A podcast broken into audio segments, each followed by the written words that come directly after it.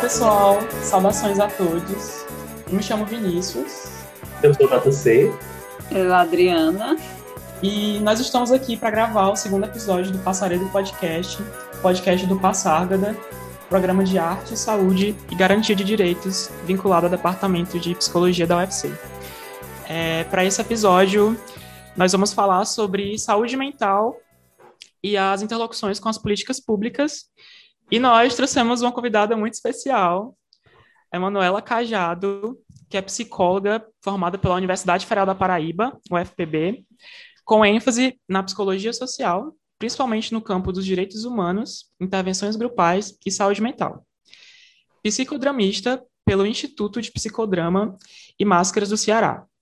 Residência em saúde mental coletiva pela Escola de Saúde Pública do Ceará planejamento e coordenação do projeto Teatro do Oprimido na Saúde Mental de Fortaleza, entre os anos de 2013 e 2014, que foi premiado com incentivo do Ministério da Saúde. Mestre em Saúde Coletiva pela Universidade Estadual do Ceará, doutorando em Psicologia na Universidade Federal do Rio Grande do Norte e servidora pública da Rede de Atenção Psicossocial do município de Fortaleza. É, primeiro, eu queria muito agradecer a Manu pelo convite e desejar boas-vindas. Obrigada. Eu queria agradecer muito a Manu por ter aceito o convite, né, de participar do Passaredo.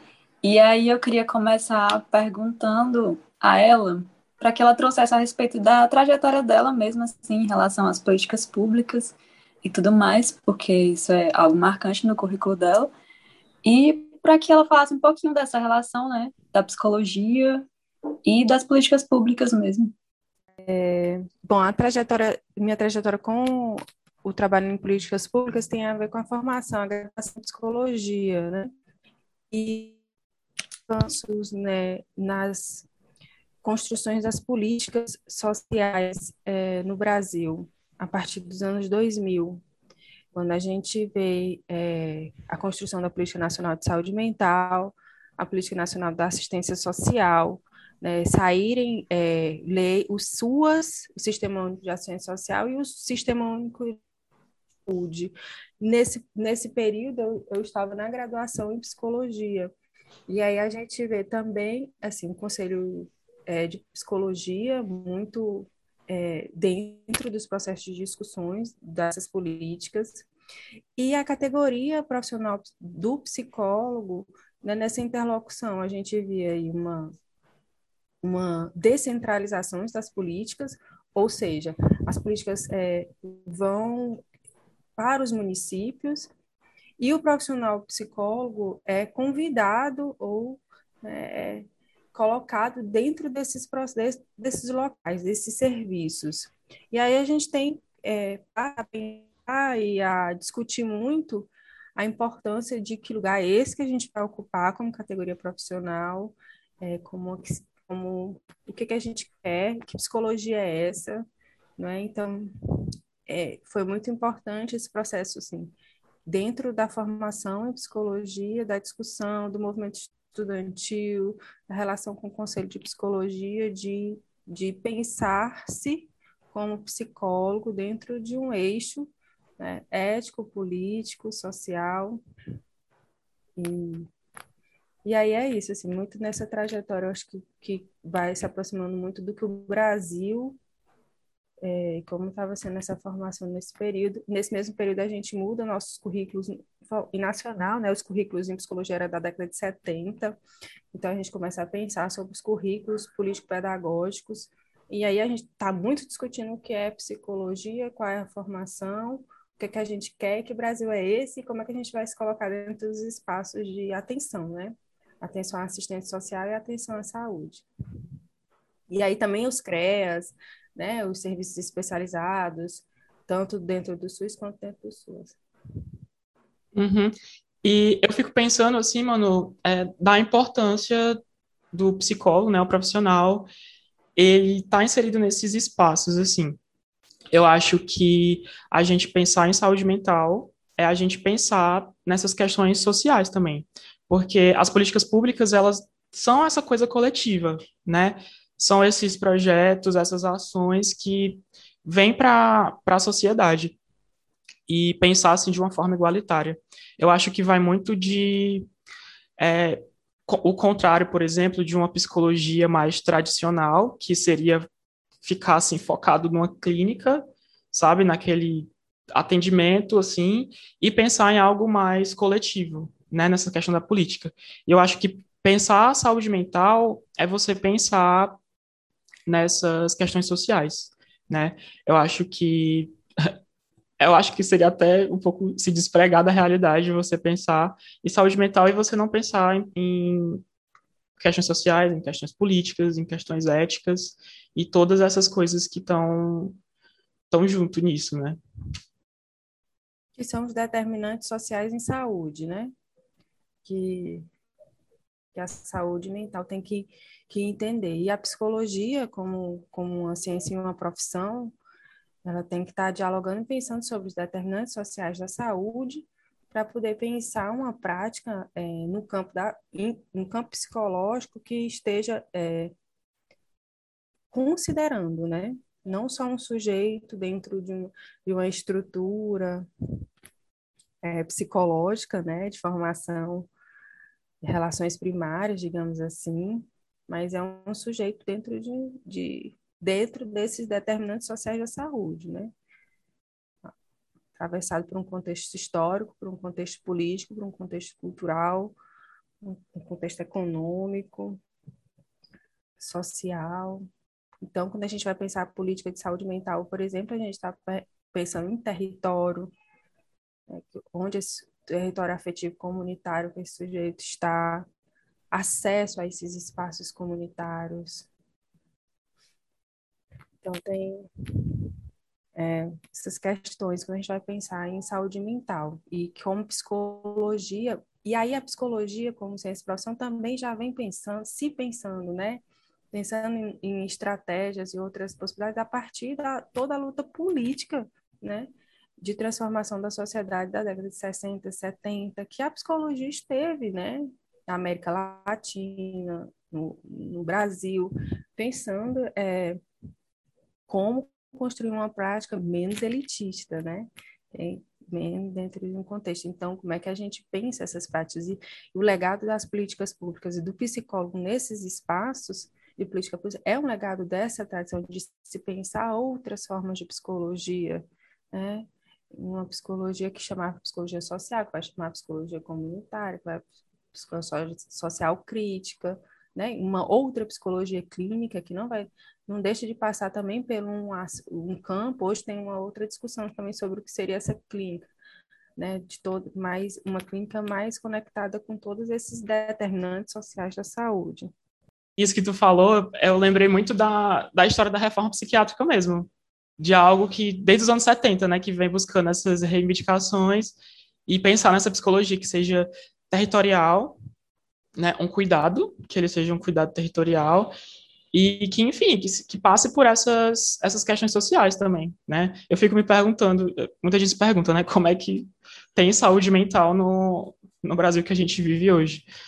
Isso é uma pergunta ótima, porque é muito difícil, né? Enfim, altas taxas, é, altas taxas de desemprego e, enfim, isso afeta muito a gente, né? E, e isolar as pessoas disso é é complicado, assim. É, e, e, isolar, e, e, o que tem sido em saúde mental mais complicado é não só isolar, como quando você isola, você medicaliza nesse contexto atual. Então, você medicalizar sofrimento, medicalizar exclusão, medicalizar violência doméstica, é, é você é, cronificar vidas, né? Porque se você está medicalizando esses, sofrimentos, você está entorpecendo, né?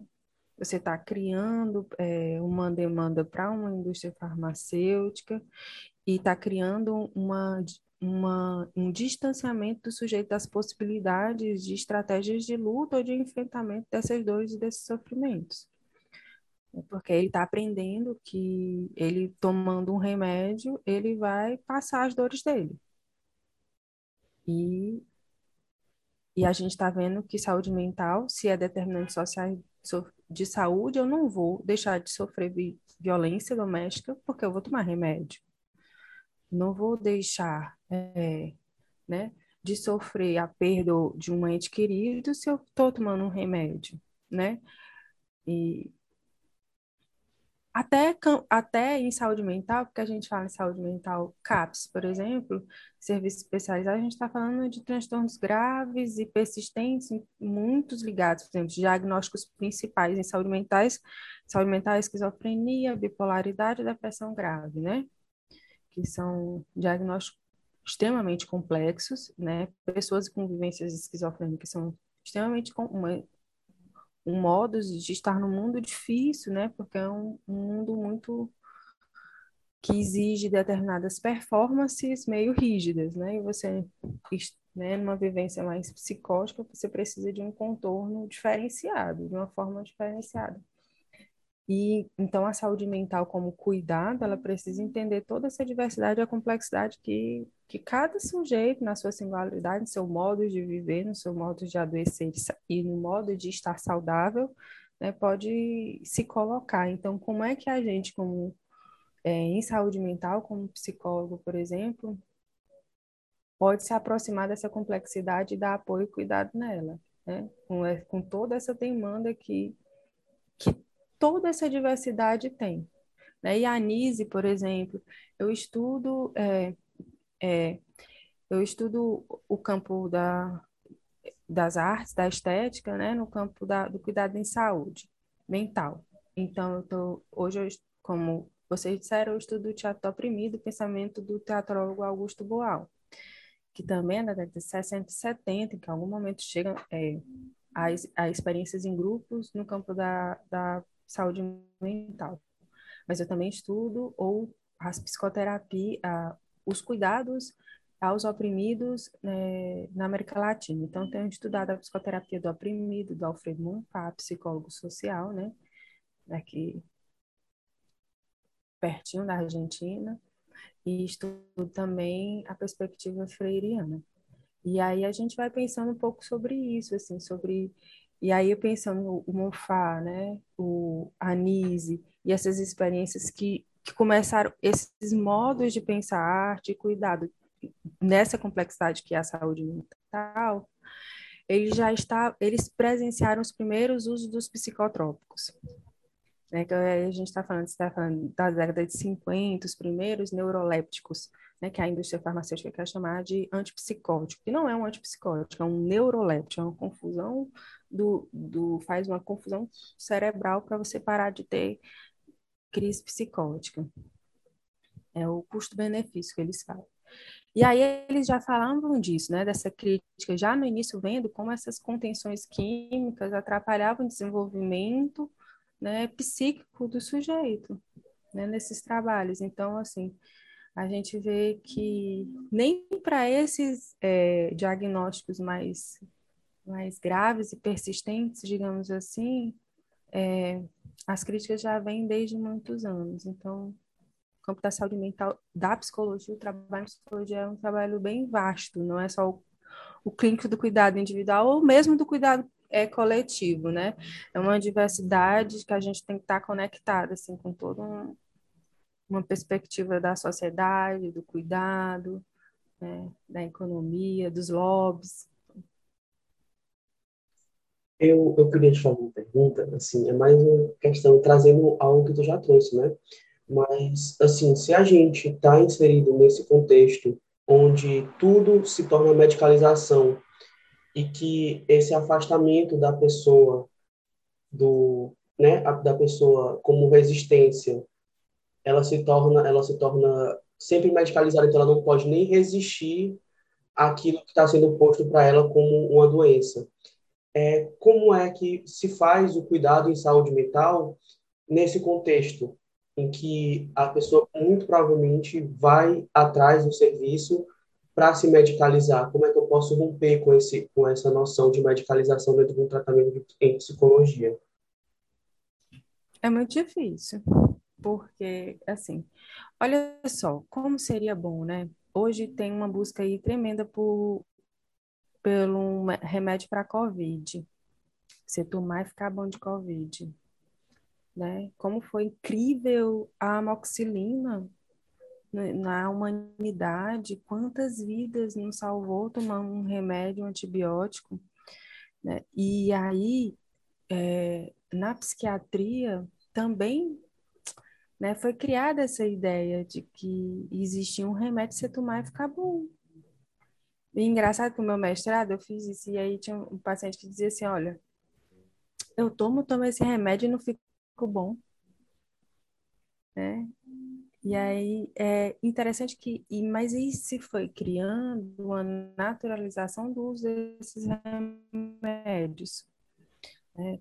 É, o Valium, né, que foi, era, e era o, os tarja pretas, né, foram muito divulgados como ótimos.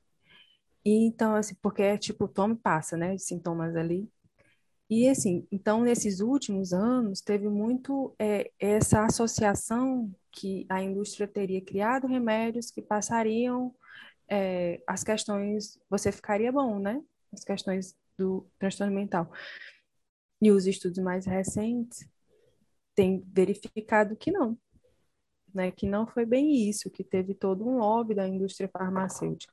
Então, é, João Carlos se criou uma ideia de que esses remédios em psiquiatria é, eram remédios de tratamento, de cura, né?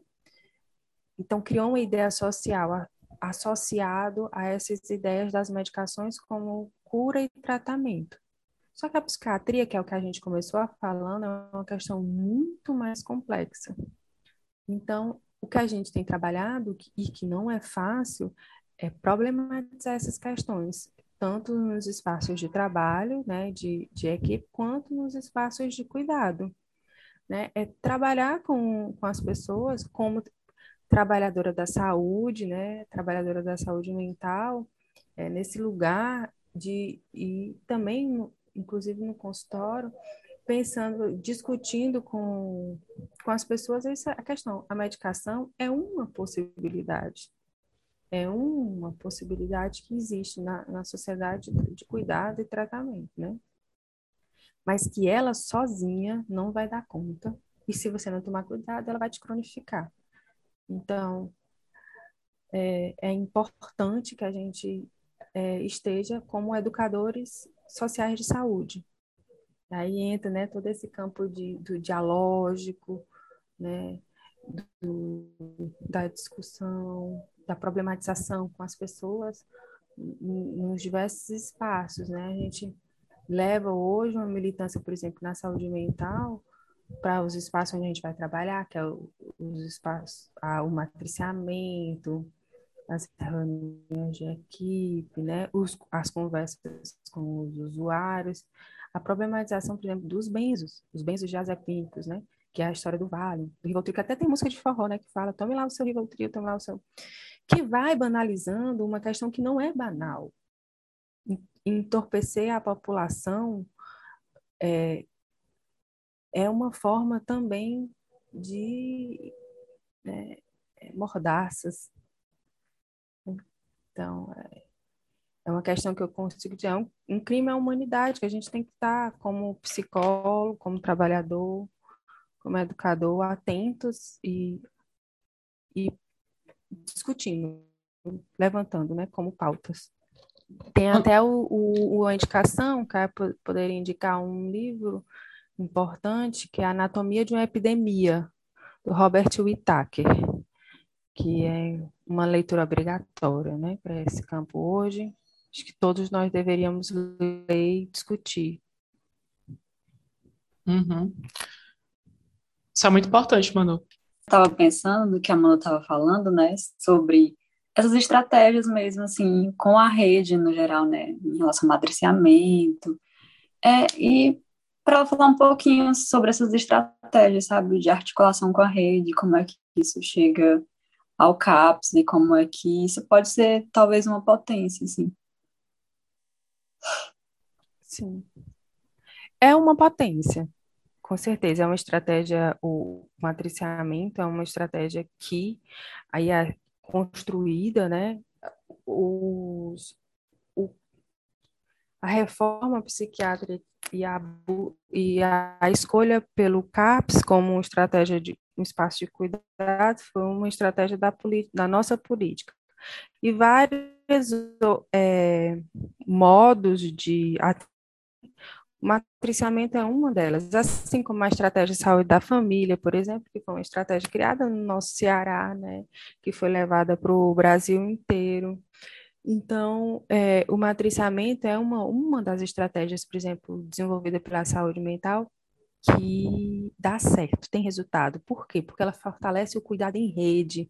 Ela não coloca o sujeito, justamente que a gente estava discutindo no começo, não é o sujeito singular, né? É o sujeito na comunidade. Então, ele fortalece, por exemplo, que o sujeito não é um sujeito da saúde mental, ele é um sujeito do território, daquela comunidade, ele tem que ser tratado como tal.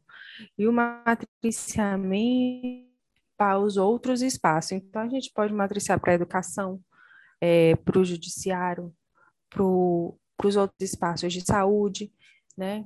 Como a gente recebe matriciamento, por exemplo, de espaços judiciários para discutir a questão do aborto, para a saúde do trabalhador, para discutir como é que é essa questão do adoecimento no trabalho que a gente recebe. Então, é uma via de construção de redes de atenção à saúde. Fortalecer as redes é fortalecer o cuidado integralizado. É isso que essas estratégias, por exemplo, elas traz para a gente como resposta. É um sujeito não individualizado, é um sujeito na sua integralidade. Ele é um sujeito sócio, psíquico, social, né? Então ele circula por várias instâncias de atenção à saúde, atenção na educação. Então é essa conexão. É uma das estratégias de matriciamento que eu acredito que uma das mais potentes, né? Que é que faz isso com que a gente faça uma rede funcionar. É fácil hoje não, porque a gente está tendo, a gente está num momento difícil, politicamente difícil. A gente vem aí desde os anos 2010 aí com muitos ataques à política nacional de saúde mental. A partir de 2016 teve um ataque muito maior, com mudanças e uma diminuição drástica do financiamento. Então, que interrompe muito ações como essas e coloca e, e empurra para a gente para um modo é, ambulatorial, que foi um modo, por exemplo, constituído no início da reforma psiquiátrica e que foi visto que não tem resultados positivos.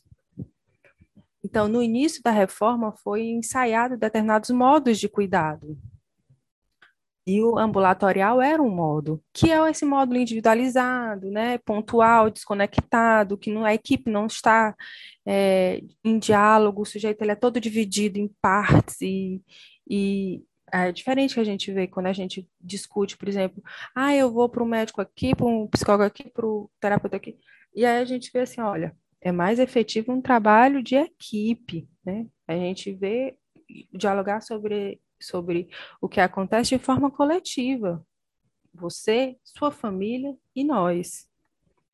E quando você é todo dividido, que aí é esse modo ambulatorial que, que a gente tem sido pressionado, né, como política de centro de atenção psicossocial, como serviço especializado, tem sido pressionado por um desfinanciamento, por uma mudança das portarias, a ser, a voltar a um modo ambulatorial, que que é extremamente ineficaz e cronificador a longo prazo, quando a gente está falando de serviços especializados em saúde mental. Essa questão do, do matriciamento e dessas estratégias, é, eu, vou, eu vou trazer de alguma forma mais aqui para Fortaleza e eu queria saber um pouco como é o teu trabalho dentro do CAPS e como é que tá, e como é que está se organizando essas questões, visto que em Fortaleza a gente teve muitos fortes, né? Na saúde mental ainda esse ano. Eu queria saber se tu pode falar um pouco, se dá esse trabalho mesmo. A gente sofreu, né, essa, essa impacto dessa e assim, agravado também por uma pandemia, né? E aí a gente tem que ver, a gente teve uma pandemia de Covid que foi extremamente maléfica para a saúde, e a gente, assim, foi uma desmobilização e uma série de passagens de situações, né? Por exemplo, a volta dos hospitais psiquiátricos para a política nacional, para a rede de saúde mental, para a RAPS. Isso foi extremamente complicado, né? Como é que a gente per perdeu espaço para o hospital? O indicativo com a reforma psiquiátrica foi que fechariam todos os hospitais psiquiátricos. E a gente construiu uma rede com é, leitos em hospitais gerais, CAPS 24 horas, né? Espaços de convivência, enfim, uma série de estratégias para esse cuidado integralizado, territorial e comunitário. Mas a gente não teve isso. E hoje em Fortaleza o que a gente tem são CAPs, hospitais, CAPs, poucos CAPs 24 horas, por exemplo, a gente não tem nenhum geral 24 horas, poucos leitos em hospitais gerais, no geral a gente tem de forma geral, nós temos os leitos em hospitais gerais mais para álcool e drogas, não temos para transtorno, né, de forma geral. É, em hospital geral, garantido como vaga, então as internações em crise hoje estão sendo especificamente para adultos em hospitais psiquiátricos o que é uma perca tremenda, né, num processo de reforma e de construção de atenção comunitária baseada em direitos humanos. É, porque você está né, internando em hospital dentro de toda a estrutura manicomial. É, então, a gente convive com isso, convive com várias perdas, né? Como, por exemplo, os CAPs 24 horas em geral, não temos nenhum. A gente tem visto no Ceará, né, essa ascensão que a gente tem visto, por exemplo, no hospital no interior, né, hospitais, mini hospitais manicomiais, que trancalizaram as pessoas. E, e a gente vê muita demanda para pouco, pouco espaço físico de cuidado, é, pouco número de profissionais e uma, um volume imenso de, de busca a serviços, né? Hoje o meu serviço, o serviço que eu trabalho tem mais de 14 mil pessoas inscritas, né? E um número ínfimo de profissionais para essa multidão e para essa reorientação de demanda. Porque se a gente está falando em CAPS, em serviços substitutivos territoriais, a gente tem que falar de matriciamento, reorientação de demanda, fortalecimento da, de toda uma rede que não existe, né, que é totalmente fragmentada. Então, insuficiente. Hoje em Fortaleza não temos, por exemplo, centro de convivência, consultoria na rua se, se tiver uma equipe. São todas estratégias em saúde mental comunitária. Então, tem sido muito difícil, tem sido um desafio. Né? Mas nós temos profissionais incríveis na rede e que a gente tem feito muita resistência, não só profissionais, nós temos muitos usuários, né, históricos de lutas, e temos hoje muita luta. Eu sou, eu já estou na rede há algum tempo, mas é, fui aprovada no concurso público depois de um, esse concurso que teve em 2018, que foram 10 anos é, sem concurso público para a rede de saúde mental, e que houve depois de muita luta né, de usuários, profissionais, familiares. Como a gente estava falando, né, sobre essa questão das políticas públicas e essa, essa interlocução com cuidado em saúde mental, né? E eu estava pensando, assim, com tudo que a gente estava conversando, sobre essa potência do CAPS, né? Que acho que todo mundo já sabe, quem está ouvindo, não sei, mas o CAPS são os Centros de Atenção Psicossocial. E eu fiquei pensando, né, tipo, na potência que esses espaços têm e que, infelizmente, é, como a Manu disse a gente, é, tá tendo essa questão desses cortes e, enfim, desses desmontes, né, digamos assim que a, meio que as pessoas banalizam né, a saúde mental e a importância de um cuidado que ele seja territorial. E é uma, uma coisa que o CAP, CAPS faz, de certa forma, né? Mas é claro que precisa de, enfim, incentivos e de políticas. Eu acredito que é a, o poder da política pública está nisso, né? Enfim, da gente tá aí nessa militância para é, reivindicar, de certa forma, melhorias, né? Fortalecer é, o, ser, o modo de cuidado territorial, né? Se ele sozinho como ambulatório, ele não dá conta.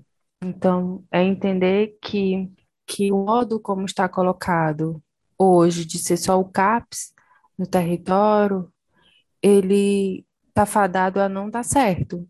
O CAPS ele é um dos serviços, né? Um dos serviços em saúde mental, mas a gente precisa de toda uma rede de cuidados. É tanto que a gente chama RAPS, né? Rede de Atenção Psicossocial, que ela vem e passa por diversos é, locais, né? Atenção primária, aí tem um núcleo de atenção à, à saúde, é, que são os NASFs, é, a estratégia de saúde da família, que é o cuidado né, dessa família toda, o cuidado à infância, ao desenvolvimento infantil, né, a atenção a essas crianças hoje que também estão super medicalizadas, ao suporte aos espaços educacionais, né, é, tudo isso é saúde mental a questão da violência nos territórios, espaços culturais.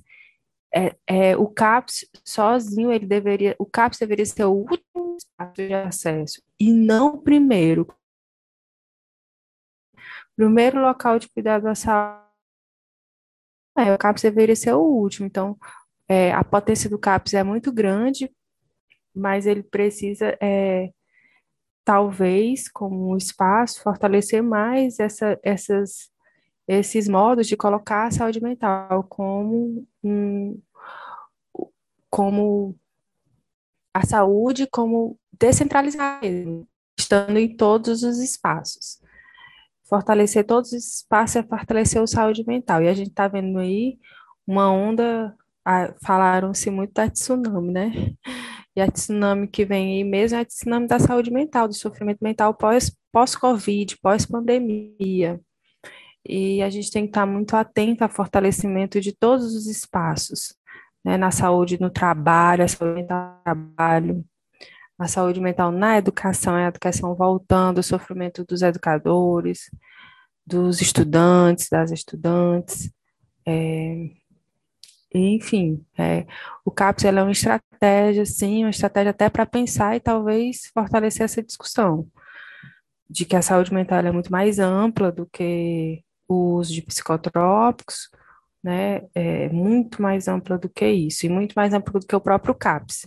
É saúde física, é atividade física, é atividades ao ar livre, é lazer, é saúde, educação, cultura, né?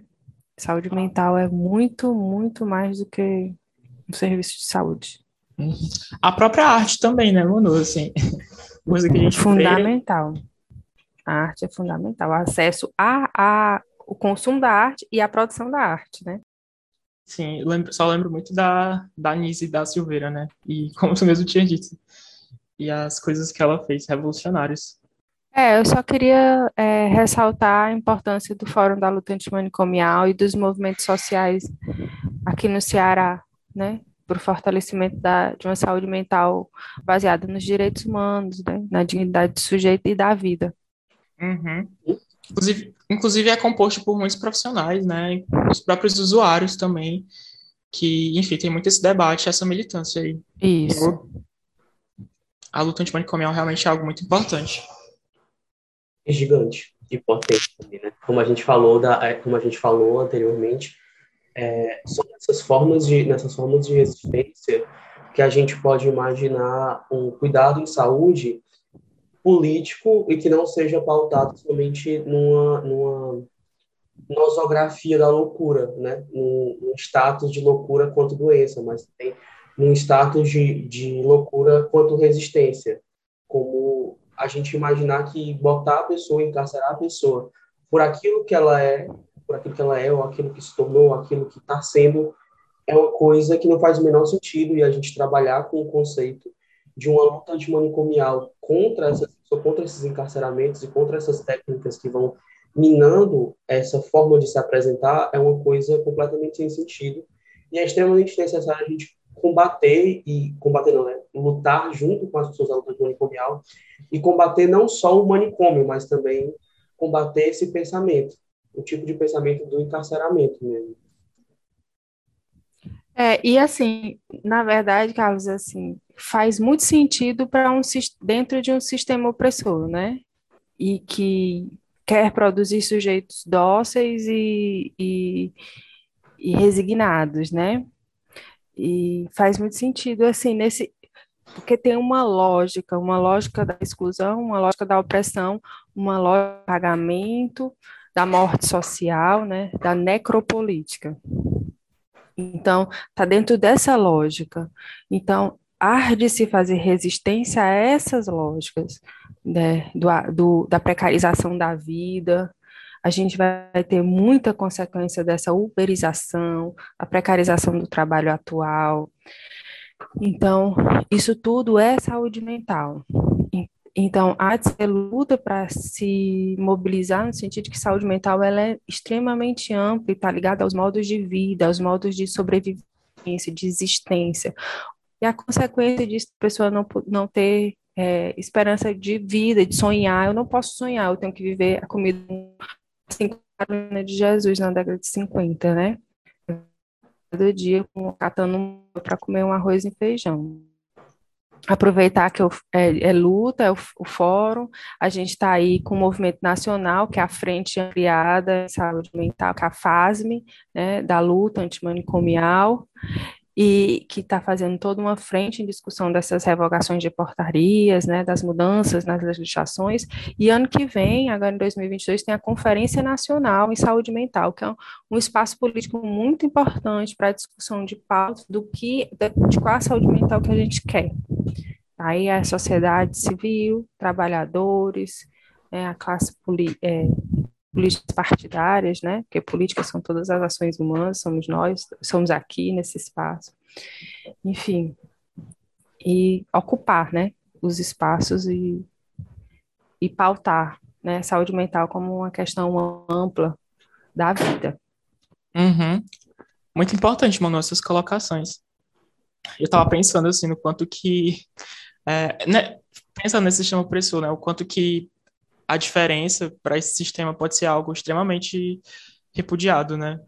Existe essa essa vontade aí, talvez, de, enfim, dessa aniquilação da diferença, né? Como se tudo que fosse diferente fosse ruim, mas acho que a gente tem que fazer o contrário, que seria abraçar, né? Vou falar uma última coisa, assim como minha última fala também, que é essa questão da diferença. Eu acho que quando a gente está falando de um sistema opressor que tem nome, né? O sistema opressor que a gente tem, o capitalismo com essa interface neoliberal que a gente está vivendo no Brasil, ele ele quer igualar as pessoas porque igualar as pessoas é uma forma fácil de ter controle e reagir e ser e ter esse espaço é um e ter esse espaço como reação de ser outro, né? É, é necessário. Eu lembro muito do, do, do do poema do Manuel de Barros, que ele fala justamente isso, né? Tipo, me desculpe, mas quero ser outros. Não quero ser o homem que vai compra o pão às, às, às, três da tarde, que descasca a uva, que faz não sei o que, muito o que mais lá. Mas eu quero reinventar o homem usando borboletas. E eu acho muito belo esse poema. Estou de cabeça, mas essa parte ele fala: me desculpe, mas eu quero ser outros. E eu acho que esse ser outros é uma necessidade muito grande que a gente tem de aceitar essa diferença e, ao aceitar a diferença, tomar para si essa interface de que a gente tem sempre algo que não é só nosso, nossa construção não é só individual. É entender também essa atenção na rede, essa atenção é, social, essa atenção política mesmo, porque a nossa construção é uma construção social e a gente tem que lutar por uma sociedade mais justa para que todo mundo possa expressar sua individualidade de forma mais livre. Acho que é isso, minha última fala. Assim. Eu fico pensando nessa questão da diferença, né? De como talvez um pontinho de resistência seja por aí, né? Dessa afirmação mesmo da diferença dela como uma coisa potente, no sentido de que é, a gente não se restringe a, a especialismos ou a, a, denotar uma certa cura a um, um, sujeito da, do saber e tal, e, e, meio que articular esses saberes, né? E aí esses movimentos, assim, políticos mesmo são tão importantes e aí a gente fomentar isso mesmo, tanto em questões da nossa formação, da nossa atuação, e na vida cotidiana, né? Que, como foi falado, saúde mental é uma coisa que se faz mesmo no cotidiano, no território. Eu queria agradecer, né, gente? agradecer, dizer da parceria do Passárgada, né? É, com o CAPS, que é muito feliz esse, esses encontros, é, a prática, o cotidiano do, da psicologia, da saúde mental, do trabalhador da saúde, né? de trabalhar para além dos especialismos, né, Adriana?